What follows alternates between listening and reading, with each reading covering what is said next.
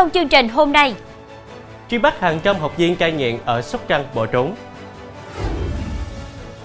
đến thăm nhà bạn gái giả danh công an để làm oai. Sơ qua khuấy động đường phố trong đêm lễ hội làm chay ở Long An. Con nợ bị nhóm côn đồ cho vay nặng lãi đánh chấn thương sọ não. Đổi giá xe và đổ xăng miễn phí hết lòng vì bà con lỡ đường ban đêm.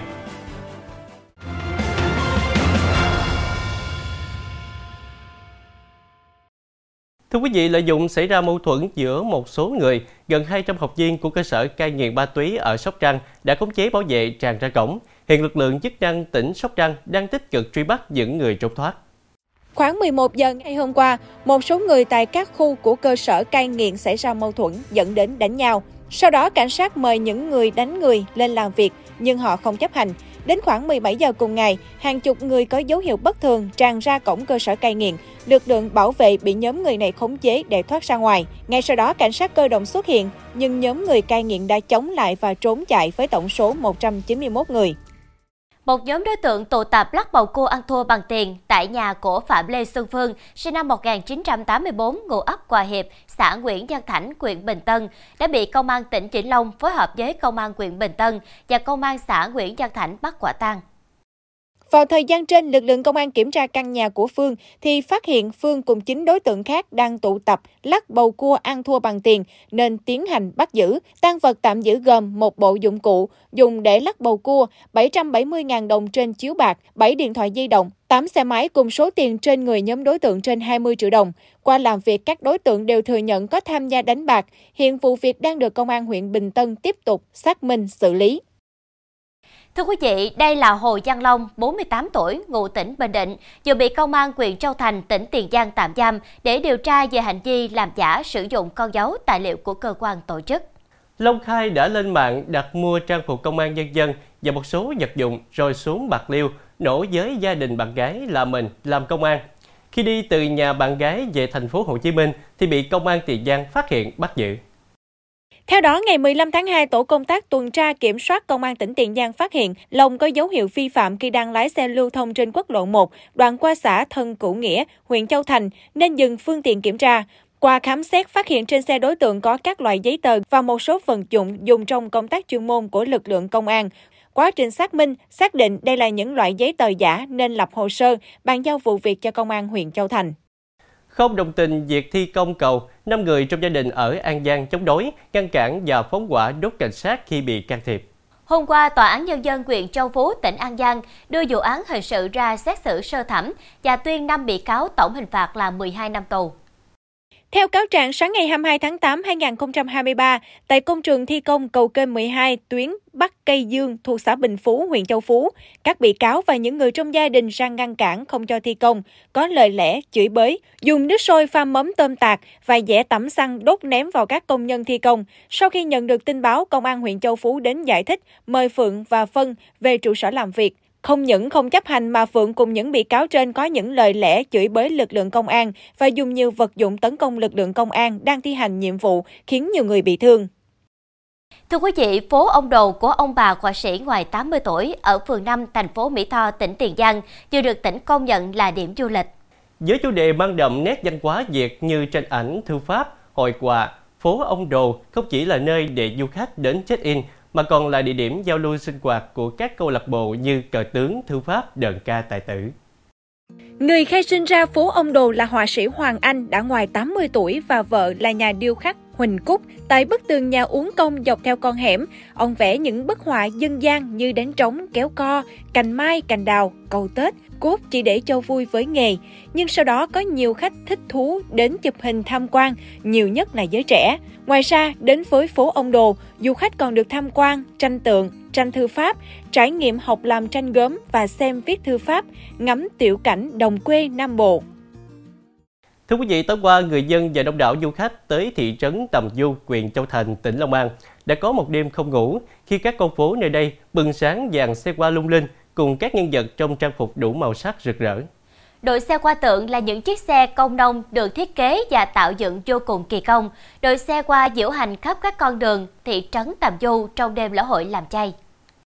Dẫn đầu đoàn xe hoa là xe chở linh vật rồng, biểu tượng của lễ hội làm chay năm nay. Bên cạnh các xe hoa là các nhân vật trong phim Tây Du Ký và các nhân vật khác với trang phục đủ sắc màu, mang theo nét văn hóa độc đáo địa phương, tạo nên một lễ diễu hành quy mô hoành tráng. Rất đông người dân Châu Thành và các huyện lân cận đã cùng nô nước xuống đường để tham gia cùng đoàn xe hoa đi diễu hành. Thưa quý vị, chùa Phước Hậu hay còn gọi là Tổ đình Phước Hậu, tọa lạc bên bờ sông Hậu tại xã Ngãi Tứ, huyện Tam Bình, tỉnh Vĩnh Long, là nơi tu hành trang nghiêm, là một di tích rất nổi tiếng, điểm tham quan không thể bỏ qua khi đến Vĩnh Long. Đặc biệt mọi người khi đến chùa Phước Hậu còn được chiêm ngưỡng những giường kinh đá độc đáo nhất Việt Nam, có ý nghĩa nhân văn, giáo dục cao. Khuôn viên nhà chùa rộng 20.000 m2, một phần bố trí vườn kinh đá có tổng số 475 phiến đá, được xem là độc nhất vô nhị ở Việt Nam – trong đó vườn kinh Pháp Cú gồm 213 phiến đá, khắc 423 bài kinh, cùng bức ảnh khắc họa dịch giả Thích Minh Châu là Viện trưởng Viện Phật học Việt Nam và hai bài thơ ngũ ngôn tứ tuyệt của Thích Phước Cận sáng tác. Vườn kinh A Di Đà có 32 phiến đá, kích cỡ dài 1,4 m, ngang 0,9 m. Mỗi phiến khắc bộ kinh A Di Đà do tổ sư Khánh Anh dịch. Đây là một trong ba bộ kinh chánh yếu của Tịnh Độ Tông. Vườn kinh thứ ba là Bắc truyền trích diễm với khoảng 20 phiến đá dài 1,4 m, cao 0,9 m, trích bài kinh của Đức Phật dạy tu tịnh độ, niệm Phật phản sinh về thế giới cực lạc A Di Đà. Với vào những cái dịp du xuân này thì người ta đến đây, người ta lại Phật, người ta ăn cơm chay của chùa rồi người ta phản cảnh thì ít nhất đi nữa cũng khoảng 6 ngàn người. Thì sự mong ước ờ, của tôi và trong chùa để ờ, cho tất cả mọi người ngày càng À, đi đến chùa gần gũi với giáo pháp của Đức Phật Đà và lúc nào cũng tiến đến làm thiện và làm lợi ích cho mình và cho người đem lại lợi lạc cho xã hội đem lại sự an ninh trật tự cho tất cả mọi người. Chùa Phước Hậu là di tích cấp quốc gia có tầm quan trọng đặc biệt đối với lịch sử Phật giáo Việt Nam thế kỷ 20, cũng như lịch sử cách mạng của tỉnh Vĩnh Long và khu Tây Nam Bộ thời chống Mỹ. Giờ đây đến chùa Phước Hậu, du khách không chỉ tham quan, thưởng ngoạn, hít thở không khí trong lành giúp lòng thanh thản, mà còn được chiêm ngưỡng những vườn kinh đá độc đáo có ý nghĩa giáo dục cao, giúp chúng ta thêm yêu quê hương đất nước. Trong phần sau sẽ có Ông chủ Tân Hiệp Pháp Trần Quý Thanh bị cáo buộc chiếm đoạt hơn 1.000 tỷ đồng. Con nợ bị nhóm côn đồ cho dây nặng lãi đánh chấn thương sọ não.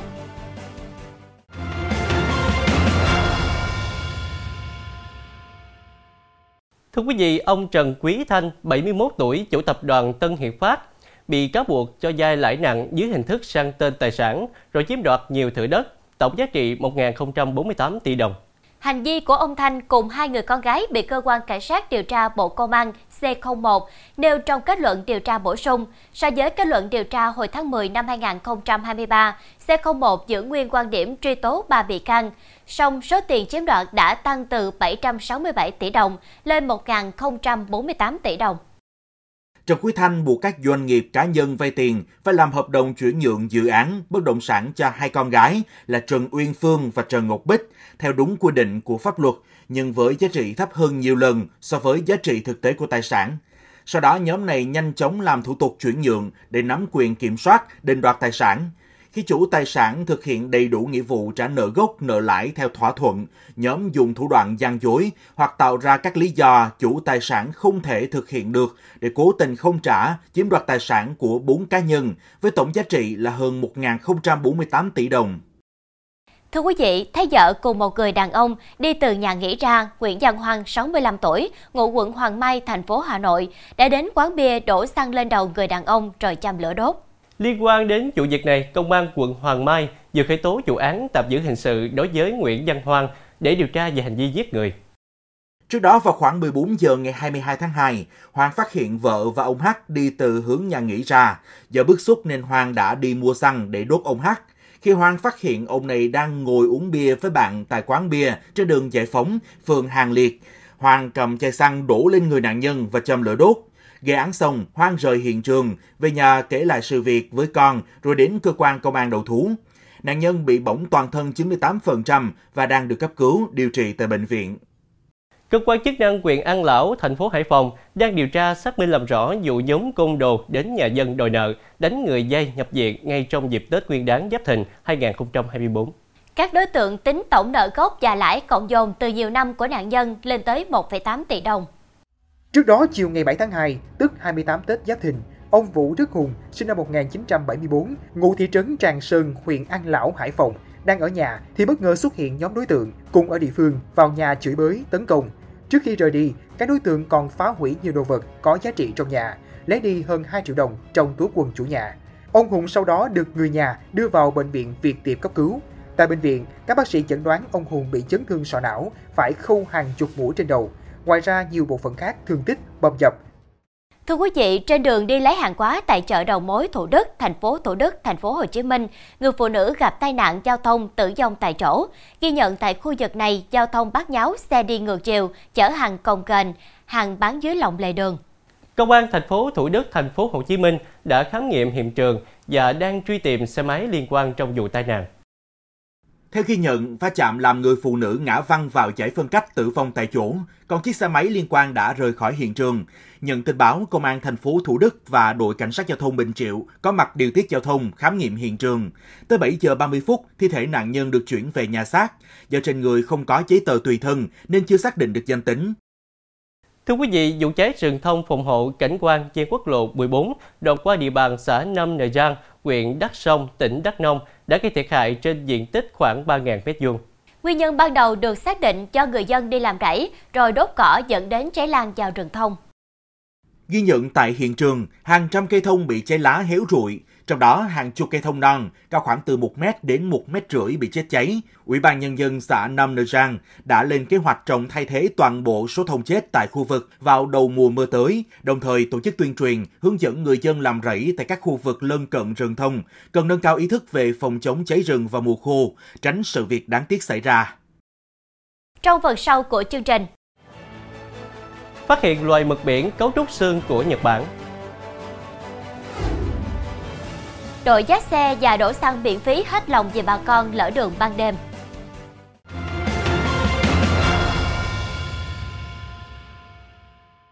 Tiếp theo là tin thế giới, cơ quan lập pháp bang Florida, Mỹ vừa thông qua một dự luật nhằm cấm trẻ vị thành niên sử dụng mạng xã hội, một động thái nhằm bảo vệ giới trẻ khỏi những rủi ro ảnh hưởng tới sức khỏe tâm thần.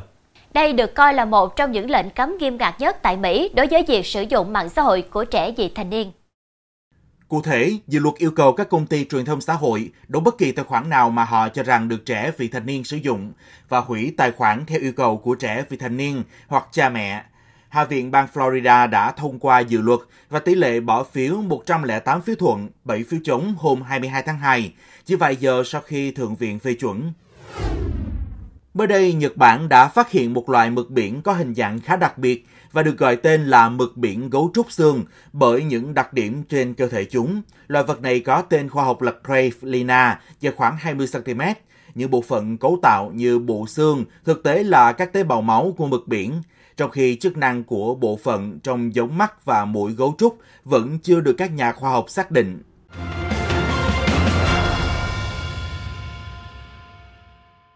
Thưa quý vị, nhiều lần chứng kiến cảnh người dân lao động đi làm xa về khuya gặp sự cố về xe như hết xăng, xe bị bể bánh nhưng không tìm được nơi sửa phải dẫn bộ về nhà.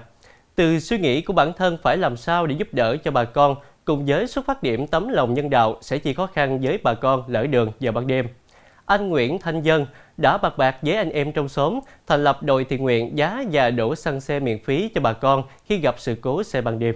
Hiện tại, đội đang hoạt động tại khu vực xã Tân An, thị xã Tân Châu, tỉnh An Giang, trên tinh thần tự nguyện, chia sẻ yêu thương và hướng về cộng đồng. Đội vá xe được thành lập vào tháng 2 năm 2022, đa phần thành viên của đội từ 18 đến 30 tuổi. Rất nhiệt tình với công tác thiện nguyện, ban ngày ai cũng có công việc riêng, từ làm ruộng, công nhân cho đến làm thợ sửa xe. Ban đêm, thay vì nghỉ ngơi, họ tranh thủ tham gia cùng với đội thì uh, chung tay với nhau để mà giúp đỡ cho bà con lỡ đường. Cũng như uh, những trường hợp mà tai nạn giao thông đó thì uh, ban ngày đội vẫn có uh, một tổ lưu động luôn để mà hỗ trợ cho bà con uh, khi nhận cuộc gọi. Và cả ban đêm cũng vậy. Ban đêm thì uh, đội cũng uh, trên uh, cái tuyến đường lưu động để mà hỗ trợ cho bà con giá xe chủ xe đó. Một điều đặc biệt trân quý ở đội vá xe và đổ xăng miễn phí là khi đi lưu động trên đường gặp những trường hợp tai nạn giao thông các thành viên trong đội sẵn sàng giúp đỡ, chuyển người gặp tai nạn vào bệnh viện một cách nhanh chóng. Dù cuộc sống của anh Thanh Vân và các thành viên trong đội là không khá giả, nhưng các thành viên của đội thiện nguyện đều một lòng cố gắng hết sức mình, hoạt động rất tích cực, không kể thời gian ngày hay đêm, mưa hay nắng. Và hình ảnh những tình nguyện viên những chiếc áo vàng hàng đêm rong ruổi khắp nội ô thị xã Tân Châu, tỉnh An Giang đã để lại ấn tượng đẹp cho nhân dân vùng biên. Thông tin vừa rồi cũng đã khép lại chương trình hôm nay. Hẹn gặp lại quý khán giả lúc 18 giờ ngày mai trên đài phát thanh và truyền hình Bến Tre. Lan Anh, Thanh Nhã xin kính chào tạm biệt và kính chúc quý khán giả một buổi tối chủ nhật với thật nhiều hạnh phúc bên gia đình.